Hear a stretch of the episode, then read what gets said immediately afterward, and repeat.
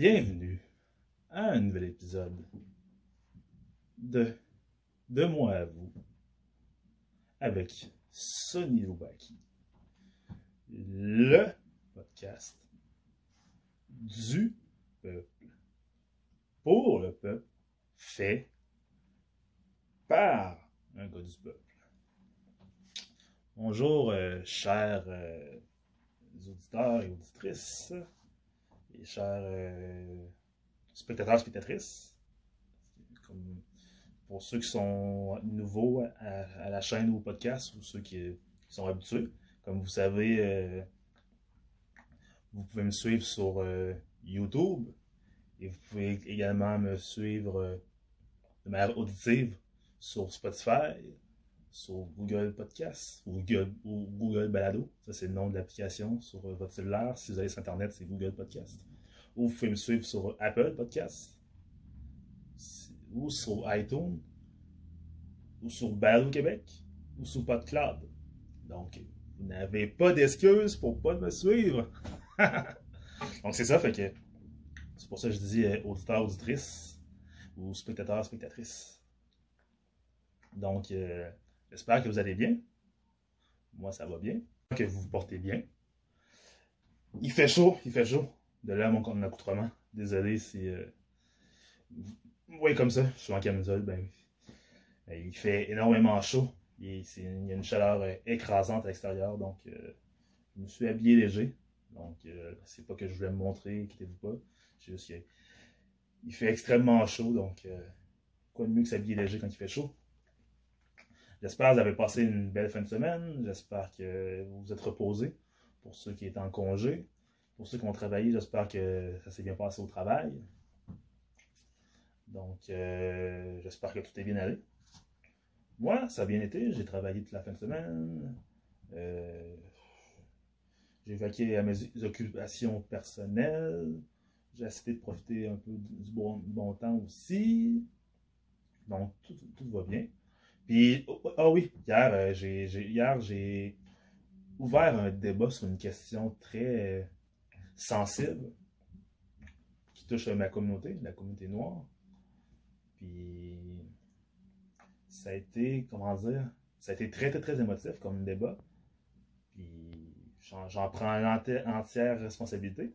Ça s'est fait sur euh, la page d'un groupe qui vise à promouvoir l'entraide et l'entrepreneuriat et le développement de connaissances et comment dire l'échange de services dans la communauté noire québécoise. Donc, euh, puis je suis un membre, je suis un membre de la communauté, puis je suis un membre de ce groupe-là, que je suis très, que je me sens très choyé de faire partie de ce groupe-là.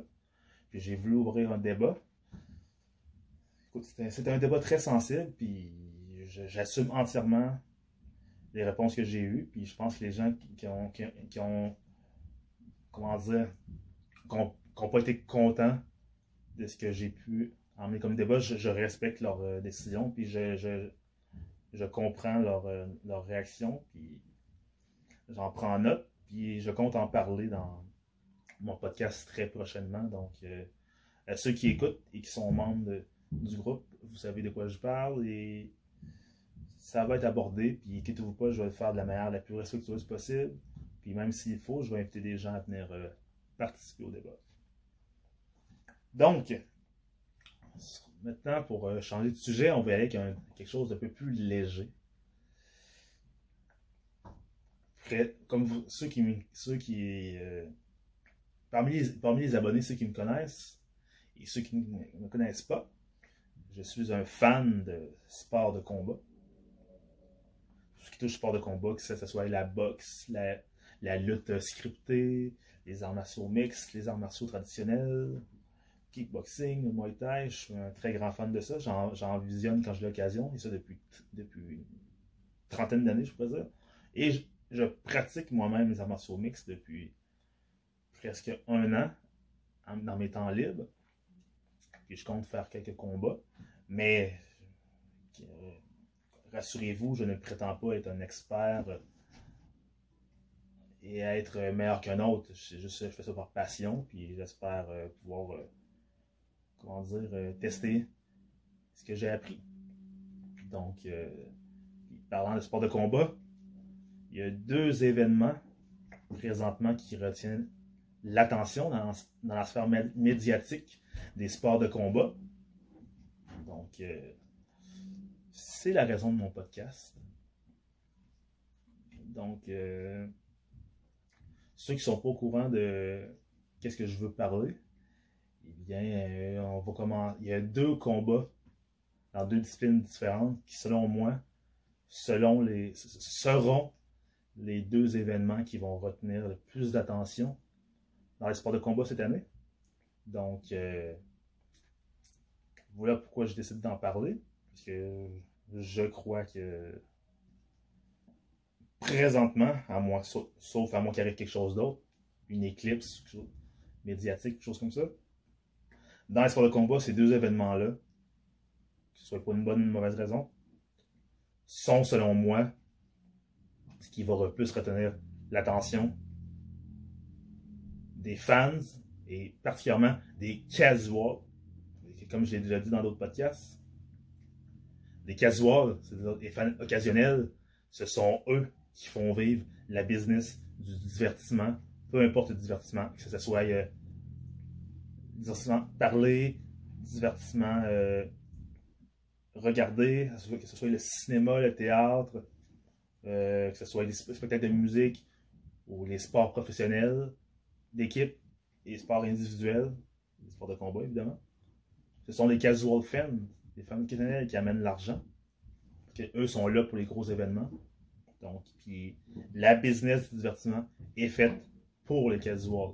Donc, euh, c'est pour ça que je dis que les deux événements que je, vais parler dans deux disciplines de de combat différents vont, selon moi, mais ça c'est mon opinion personnelle, mais selon moi, c'est ce qui va capter le plus notre attention cette année, parce qu'on est déjà rendu à la mi-2020. On arrive au mois de juillet dans quelques jours. Donc, si vous comptez, dans un an, il y a 12 mois. Puis, si vous divisez 12 en, en deux, ça fait 6. On arrive au mois de juillet. Donc, on va avoir dépassé 6 mois. Donc, euh, on, va, être rendu à 6 mois. Puis, on va approcher de 17 mois. Donc, euh, vous comprenez ce que je veux dire quand je dis qu'on est rendu à la mi-2020. Puis pourquoi, je, à cause de, vu qu'on est rendu quand même assez loin dans l'année, c'est pourquoi que je pense que. Mais excusez-moi, je dis vague. On arrive, on arrive pas au mois de juillet, on, on, est dans le mois de juillet, on arrive au mois d'août. Excusez-moi, c'est, peut-être la chaleur. je déparle puis je dis n'importe quoi, c'est peut-être la chaleur, j'ai l'air fou. On, on, arrive au mois de mai. Donc on est déjà à 7 mois. Donc oui, on, on a dépassé la, la mi-2020. Euh, c'est pour ça que, comme on est, rendu avancé dans l'année, ces deux événements-là vont, selon moi, selon les, événements sportifs de combat de l'année. Donc, euh, trêve de radotage. De quoi je veux parler? On va commencer par le. Comment dire? On va commencer par le plus gros parce que je devrais. Je ne veux pas faire de, de, suspense tout ça. Donc, on va aller droit au but. On va aller direct où on veut aller. Quel est selon moi l'événement qui va retenir notre attention cette année? Eh bien, le retour sur un ring de boxe d'Iron Mike Tyson. Oui, Iron Mike Tyson, à 54 ans, décide de effectuer un retour sur un ring de boxe pour un combat professionnel d'exhibition. Parce que Mike Tyson a pris sa retraite en 2005. Mais il a fait des, combats d'exhibition après. Mais c'était pas des combats professionnels. C'était juste. C'était c'était pour, de la charité, tout ça, puis évidemment, faire un peu de fric, mais tu sais, c'était rien de sérieux. Mais dans le cas qu'on parle, ça sera un combat d'exhibition, mais ça va être contre un autre boxeur professionnel qui, lui, est encore actif. Même s'il n'est pas de la même catégorie que lui. Mais il est encore actif. Donc, c'est pour ça que Oui, ça, c'est comment dire? C'est pas un combat de championnat ou un combat que, qui aura une incidence sur la carrière des deux ou sur l'avenir de la boxe. Non, non. C'est. Un combat d'exhibition, un combat spectacle qui sera là d'abord et avant tout pour satisfaire les nostalgiques. Puis en, même temps, ça va peut-être permettre à M. Tyson de renflouer sa caisse parce que Mike Tyson, qui a déjà été le boxeur le plus riche de la planète, quand il était actif, c'était le boxeur. C'est encore aujourd'hui, c'est le boxeur à avoir accumulé le plus de gains durant sa carrière. Puis pendant le peu de temps qu'il a été au sommet en plus, parce que Mike Tyson n'a pas été au sommet très longtemps. Quand il est au sommet, ça a été très figurant, puis il a été un, véritable run marée, mais il n'est pas resté au sommet longtemps. Non, mais pour la période de temps qu'il a été au top de la business, de la boxe professionnelle, c'est. C'est proche de 800 millions de gains. Toutes les bourses a fait, tout, ce qu'il a fait en bourse durant, sa carrière professionnelle, c'est c'est proche de 800 millions de gains. Fait que si on divise par deux, ça veut dire que Mike Tyson avait une fortune personnelle qui s'approchant des 350 millions. C'est beaucoup d'argent.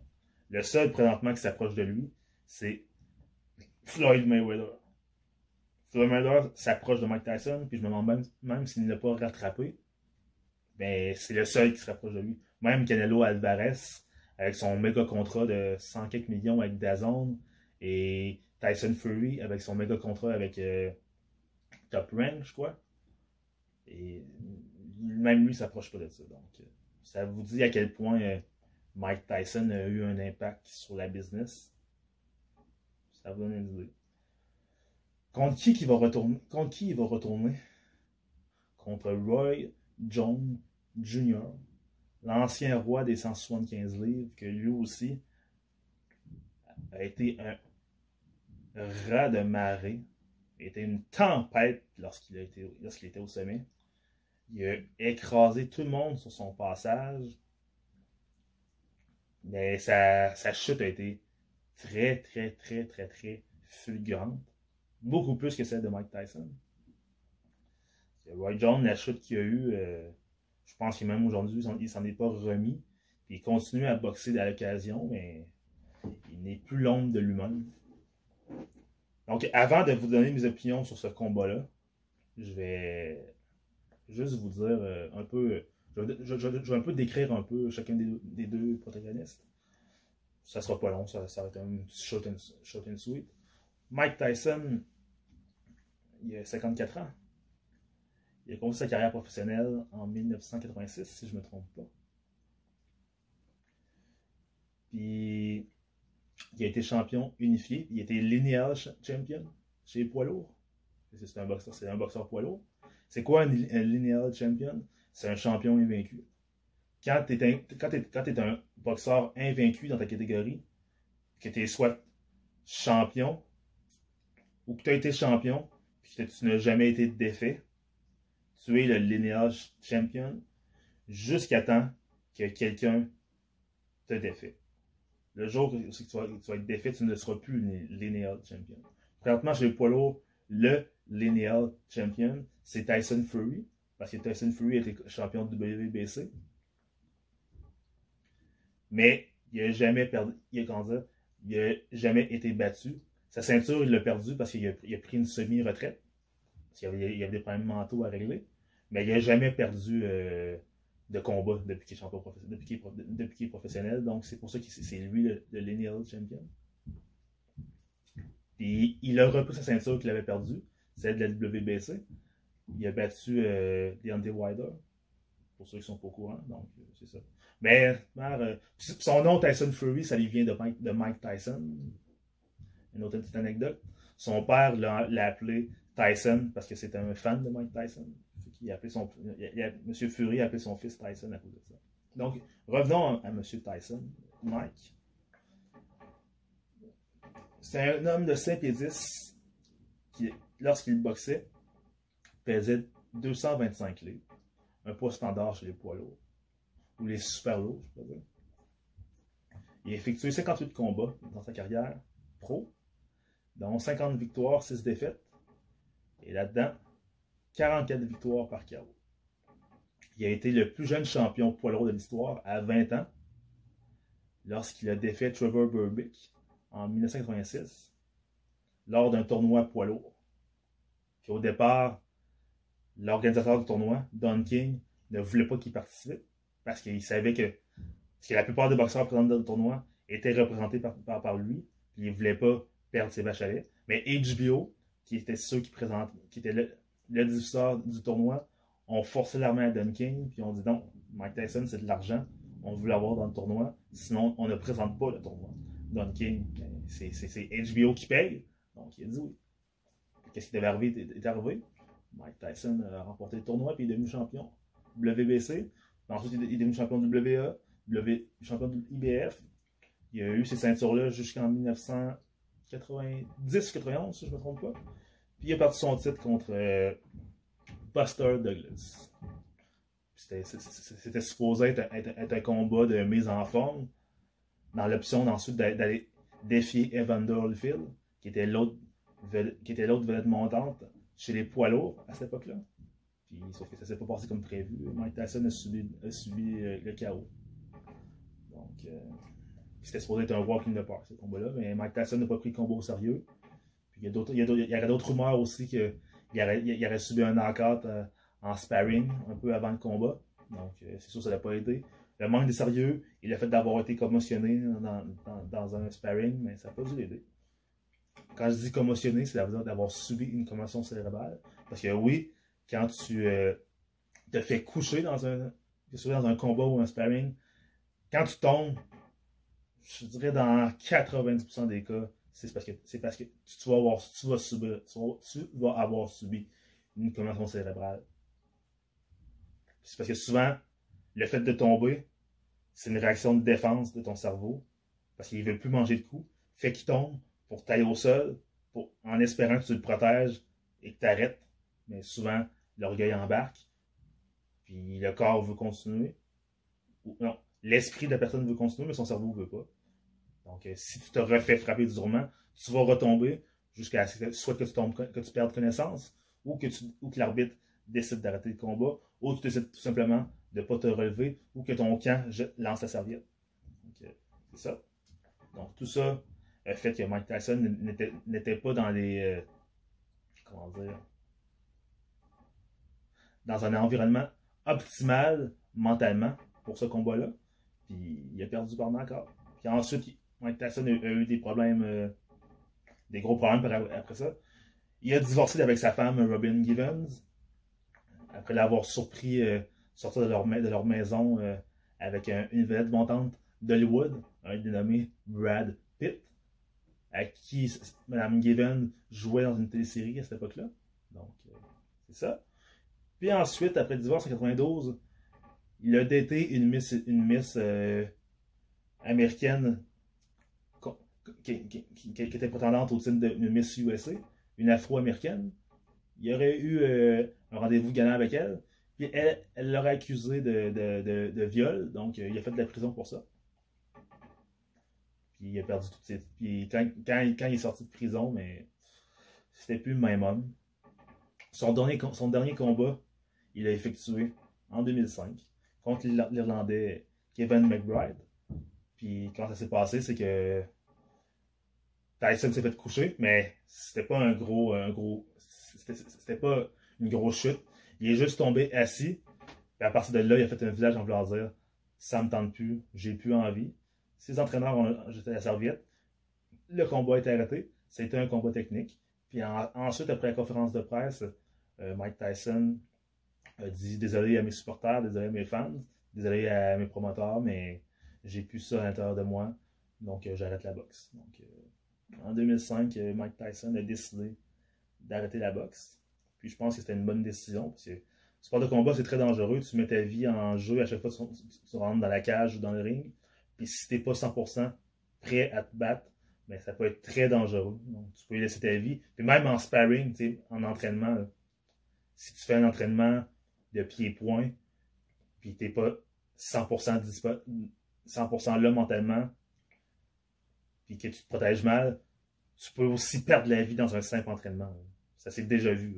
Ça s'est déjà vu. Donc, euh, sport de combat, c'est très dangereux. Puis si t'es pas. Euh, si mentalement t'es pas là, c'est pas une bonne idée d'embarquer. Donc, Mike Tyson a, fait une, a pris une bonne décision.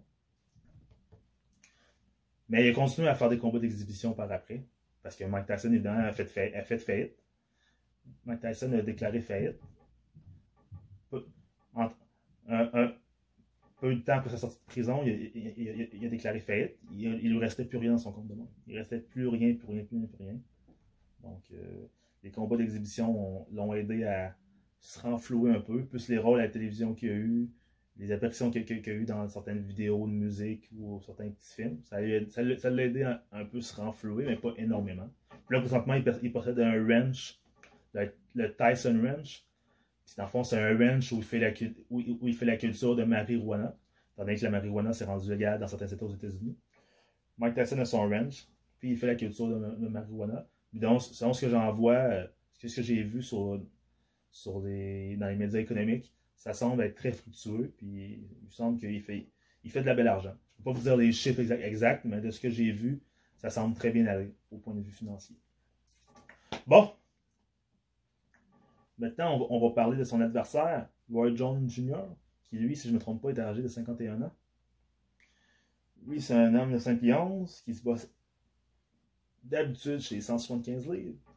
Il a effectué 50 combats au cours de sa carrière de professionnel dont 68, 66 victoires et 9 défaites, et là-dedans, 47 victoires par KO. Et lui, sa caractéristique à, Roy Jones Jr., c'est qu'il était champion dans quatre catégories de poids différents. Il était champion chez les 165 livres. Il était champion chez les 175 livres. Ce qu'on appelle les Milo. Les 165 livres, on appelle ça, les, si je ne me trompe pas, les super moyens c'est ça, il est super moyen. Il était champion chez les lourds légers. Ça, les lourds légers, c'est, je crois que c'est en 199 et 212 livres, si je ne me trompe pas. 211 livres, si je ne me trompe pas, les lourds légers. Il était champion chez les lourds légers. Puis il a été champion chez les poids lourds. C'est-à-dire les deux, dès que tu dépasses 212 livres, tu es considéré comme un poids lourd. Donc, euh, qui a battu pour euh, devenir champion poids lourd? John Ruiz. Mais il n'a jamais défendu sa ceinture parce que il était, encore champion chez 175 livres. Puis les réseaux de télévision lui ont donné le choix soit que tu restes chez poids lourd ou tu dois, tu dois abandonner tes, ceintures chez 175 livres ou tu abandonnes ta ceinture de, poids lourd et tu reviens à 175 livres. Donc, euh, étant donné qu'il, je pense qu'il a pris une décision très, très, très intelligente il a dû se dire, bon, ben, je ne... Oui, j'ai battu John Ruiz, mais j'ai pas nécessairement ce qu'il faut pour affronter euh, les autres de la catégorie. Donc, euh. C'était, très bon point de vue marketing, mais il faut rester réaliste. je, ne veux pas me faire faire mal, me faire blesser. Donc, je vais retourner dans ma, catégorie naturelle, les 175 livres. Il y avait justement un boxeur qui commençait à faire beaucoup de bruit dans sa catégorie qui, disait sur toutes les toits qu'il pouvait battre euh, John Jr. n'importe quand, n'importe où, n'importe comment. Ami qui s'appelait Antonio Tarver. Puis ça fait plus longtemps qu'il disait que Jones Jr. l'évitait. Fait que Roy Jones, qui à ce moment-là se croyait invincible, il était invaincu. Il avait battu tout le monde dans sa catégorie, dans sa catégorie des 175 livres. Il avait nettoyé la catégorie. Donc il s'est dit Ah ah ah, Antonio Tarver, c'est un bouffon, je vais l'affronter. Ils se sont affrontés. Ça promet, ça promet, ça a été probablement le combat, de, ce que les experts ont dit, de ce que moi j'ai vu, ça a été probablement été le combat le plus difficile de la carrière de, Roy Jones. La première fois de sa carrière, pas la première fois de sa carrière, il s'est fait malmener. Il, il, avait, il, s'était déjà fait coucher dans un combat avant ça, mais il n'avait pas été vraiment malmené. C'est juste un coup qui a passé, puis il l'a mal encaissé, il, il, posé un genou à terre, mais il n'avait jamais vraiment été inquiété dans un combat, mis à part ce, coup-là. Mais dans, le premier, combat contre Antonio Tarver, il s'est fait malmener, il s'est fait emmener dans le coin, il a reçu un barrage de coups. Oui, c'est sûr que ce n'est pas, pas tous des coups contre la cible, Tarver a frappé énormément, mais il n'a pas toujours touché la cible, parce que Roy Jones a quand même un bon jeu de tête, un bon jeu de pied. Donc, euh, Roy Jones a quand même réussi à sauver vos combats puis à placer les meilleurs coups, mais il a été mis en difficulté souvent dans le combat. Mais, étant donné que pour battre le champion, il faut le. Comment dire faut le démolir, mais Roy Jones a fait, aux, yeux des, aux yeux des juges, en a fait assez et a remporté ce combat-là. Mais dans Anthony Tarver a prétendu qu'il s'était fait voler. Il a demandé un combat revanche. Il y a un combat revanche. Anthony Tarver a, donné raison euh, à ses arguments. Puis il a battu Roy Jones par knockout au deuxième round.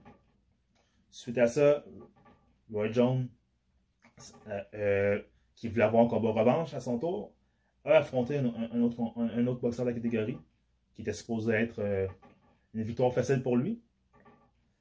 La personne s'appelait Glenn Koff Johnson, un Afro-Américain d'origine jamaïcaine, que plusieurs des adversaires que Roy Jones avait battus avaient déjà affronté, puis ils l'avaient tous battu, fait que Roy Jones a fait 1 plus 1, fait, 1 plus 1, fait 2, et il s'est dit, ah, Glenn Koff Johnson, ce n'est pas euh, un gros défi, ça va me permettre de me remettre en forme, c'est un, gros cogneur, je vais voir comment je suis capable de prendre les coups d'un gros cogneur, puis si je, après l'avoir battu, je vais pouvoir aller réaffronter euh, Anthony Tarver, puis récupérer mes titres. Mais ça s'est pas passé comme qu'il voulait. Il s'est fait knocker au, premier, au 9e round. À partir de là, la descente aux enfers à, Roy Jones Jr. a continué. En 2009, il s'est fait knocker par euh, Danny Green au premier round. Danny Green qui était une vedette montante, mais qui n'était pas le boxeur euh, c'était pas le boxeur de la catégorie, c'était un. C'était pas un. C'était pas un gars du même temps que, que, que, Roy Jones, mais Roy Jones, à ce, moment-là, son, son menton avait été exposé, puis il était clair que Roy Jones n'était pas un encaisseur. Fait que Danny Green s'en est débarrassé assez facilement. Et en 2015, il a effectué son dernier combat, son dernier combat contre Enzo Macarinelli. Puis le combat s'est terminé au 4 round par knockout sur une, autre défaite de Roy Jones. Donc, euh, depuis 2015, Roy Jones n'a pas combattu. Donc, c'est ça pour la petite, euh, comment dire, euh, pour le, petit compte rendu des, des, fiches des deux boxeurs. J'ai fait ça vraiment, genre, en surface. Je ne aller, je aller à l'intérieur parce que c'est plus compliqué. Si on voudrait vraiment parler de la carrière de ces deux hommes-là, il faudrait y aller plus en profondeur, mais je l'ai fait en surface parce que ce n'est pas le but de, cet épisode. Où je veux en venir maintenant, c'est euh, qu'est-ce que je pense de ce combat-là, de ce combat? Moi, personnellement, c'est un freak show. C'est un spectacle de foire pour moi, ce combat-là. Premièrement, les deux ne sont pas dans la même catégorie. Oui, Roy Jones s'est déjà battu chez les poids lourds, chez les lourds légers, mais ce n'est pas un, poids lourd ou un lourd léger naturel, c'est un 175 livres.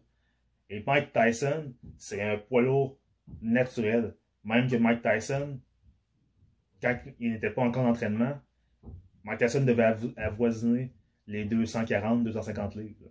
Quand il, n'était pas encore en entraînement. Donc, ça vous dit à quel point c'est un, un, un euh, puis Mike Tyson a toujours combattu chez les poids lourds. Euh, Mike Tyson, oui, a subi des défaites par KO contre Buster Douglas, contre euh, Holyfield dans le premier combat et contre Lennox Lewis. Mais il a prouvé souvent dans sa carrière qu'il avait une excellente mâchoire. Il l'a prouvé souvent.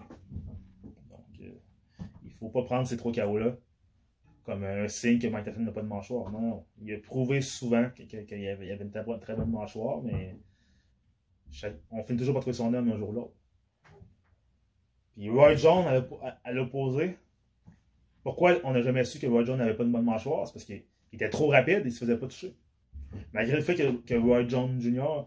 est un homme qui se bat avec la, la, garde basse, il n'a jamais, comment dire, laissé entrevoir qu'il avait une mauvaise mâchoire parce qu'à chaque fois qu'il essayait de le toucher, il, il, était jamais là pour se faire toucher. Et oui, il a subi un flash knockout dans un combat avant, sa, défaite contre, Tarver. Mais il, il, avait, a posé un genou à terre, s'est relevé, puis il est revenu dans le combat, puis il a complètement déclassé son adversaire, puis il a gagné, son combat. Donc, euh, rien ne laissait présager que. que dire que White John n'avait pas de mâchoire. Mais le jour où il s'est fait exposer, là, on, a su qu'il n'avait pas de mâchoire. Donc, euh, les règlements pour le combat, ça va être des gants de 12 onces. Les gants de 12 onces, c'est les plus gros gants que tu peux avoir en, boxe. C'est des gants. Euh, c'est des gants qui font que tu sens quasiment rien. Les coups, les portés. Euh, oui, ils, font mal parce que ça reste des coups, mais. Comment dire? C'est pas des gants qui vont laisser. Comment, je peux dire ça? c'est pas des, gants qui, qui, vont faire mal, avec lesquels vous allez vous faire mal parce que c'est tellement rembourré des gants de 12 onces que. Euh, comment dire? C'est souvent des gants qui sont utilisés en sparring en plus, en entraînement.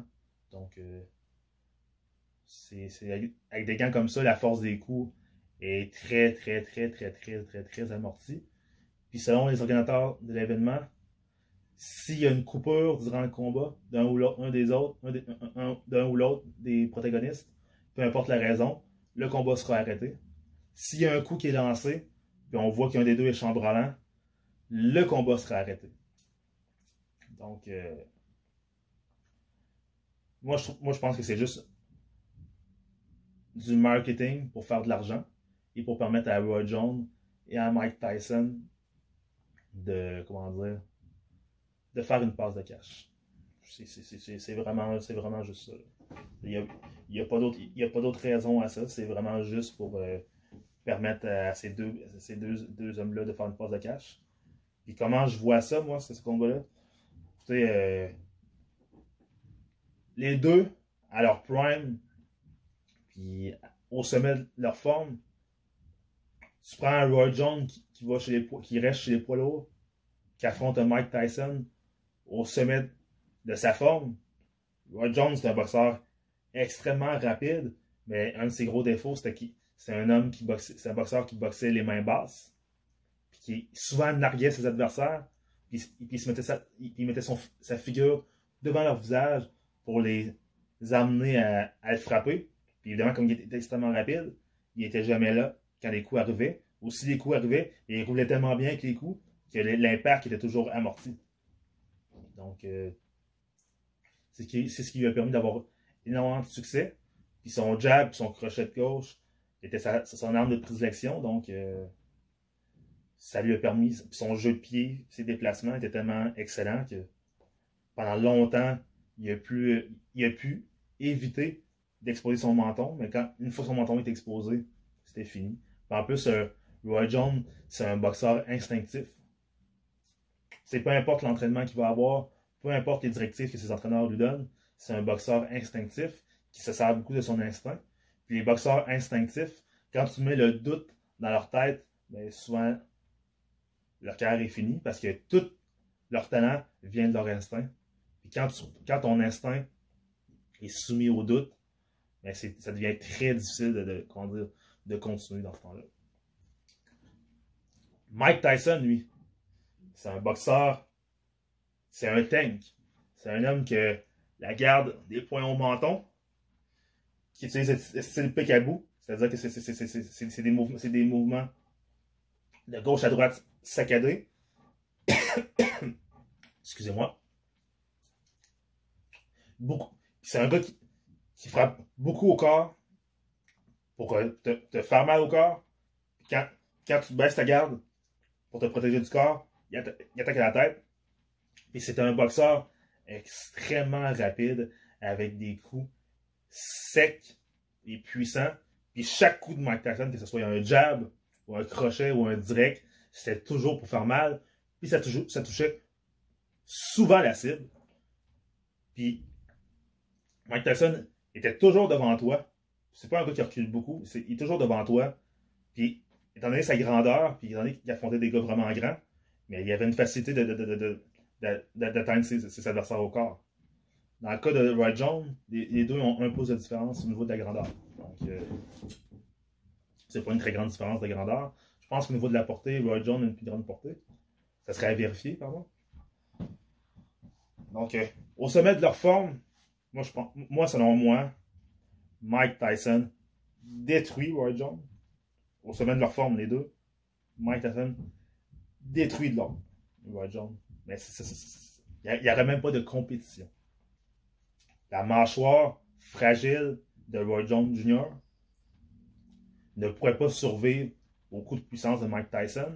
Et même si Roy Jones voudrait se déplacer, voudrait sauver, ou non, pas sauver, j'aime pas ce mot-là, sauver, voudrait éviter les coups, rouler avec les coups, Mike Tyson est tellement un gars, comment dire, qui, avance sur toi tout le temps, qui met tout le temps la pression qu'à un, certain moment donné, tu es obligé d'engager et d'affronter parce que à te déplacer, déplacer, déplacer, déplacer, tu perds énormément d'énergie. Puis il vient un moment que, à toujours te déplacer, tu arrives à un moment que tes jambes sont fatiguées. Puis tu es juste plus capable de tenir la cadence. Donc, euh, moi, euh, je ne crois. C'est pour, ça que je crois que au sommet de leur forme, les deux, Mike Tyson démodie Roy Jones Jr. Pour finir, présentement, dans l'état où les deux sont, qui pourra remporter ce combat, remporter ce combat-là? C'est 50-50. Hein? C'est 50-50. Ça dépend comment ils vont se présenter mentalement. Ça dépend s'ils ont pris une entente entre les deux pour se dire qu'on va faire un spectacle et on n'ira pas trop fort. Ou ça dépend s'ils se sont dit non, on va y aller à 100% puis euh, on va donner, on va donner ce que les gens veulent avoir. Donc, euh, s'ils si, vont de manière sérieuse, c'est pas juste un entraînement public, ce que je ne sais pas, ce que je ne sais pas car je, ne suis pas dans leur tête à eux, et je ne suis pas dans le secret des dieux, et je ne sais pas c'est quoi que se, se sont dit, mais, si vous croyez qu'il n'y a pas d'entente entre les deux à propos du déroulement du combat, ne soyez pas naïfs. C'est sûr que les deux boxeurs se sont parlé, se sont consultés, ils ont, ils pris une entente sur comment le combat va se dérouler. Ça ne veut pas dire que, le combat va être truqué. Ce que je dis, c'est qu'ils ont pris une entente, probablement, pour savoir comment ils vont se comporter. Soit qu'ils vont y aller base to the walls, ou euh, coup pour coup, ou ils vont faire un combat amical, donner des petits coups forts, des petits coups euh, par-ci par-là, puis rien de très agressif. Donc, euh, moi, dans la perspective que, si c'est un combat sérieux, à l'âge où ils avec les dommages qu'ils ont su pendant leur carrière, hmm, ça peut aller d'un bord puis de l'autre. C'est le premier des deux qui va toucher la cible euh, solidement qui va l'emporter. C'est aussi simple que ça. Oui, euh, Mike Tyson est. Puis je sais même pas encore euh, à quel poids ils vont faire ce combat-là. S'ils font ce combat, mais je crois pas que Mike Tyson va descendre de poids pour faire ce combat-là. Présentement, je pense que Mike Tyson oscille entre les 215 et 220 livres. Roy Jones, je crois qu'il approche des 200 livres.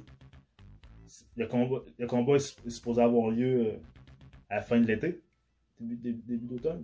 Donc, euh, je je crois pas que Tyson va descendre de catégorie. Surtout à son âge, euh, c'est pas une bonne idée. Donc, je crois que c'est Roy Jones qui va, qui, monter. Puis ils vont faire ça à un catchweight qu'on appelle un poids, c'est-à-dire un, poids que les deux, camps s'entendent pour euh, être à ce poids-là pour s'affronter. Donc, euh, ça peut être 225 livres, le poids de Mike ou un poids plus bas pour, permettre, pour, éviter que, Roy Jones arrive trop gras dans le ring. Donc, euh, moi, je pense que ça peut aller d'un côté comme de l'autre. Ça peut aller d'un côté comme de l'autre. Soit ça va être un combat d'entraînement public, puis, il n'y aura pas de, d'artifice, puis on va tous être déçus, ou soit que ça va être un méga spectacle. Le premier qui va toucher la cible faire mal à l'autre.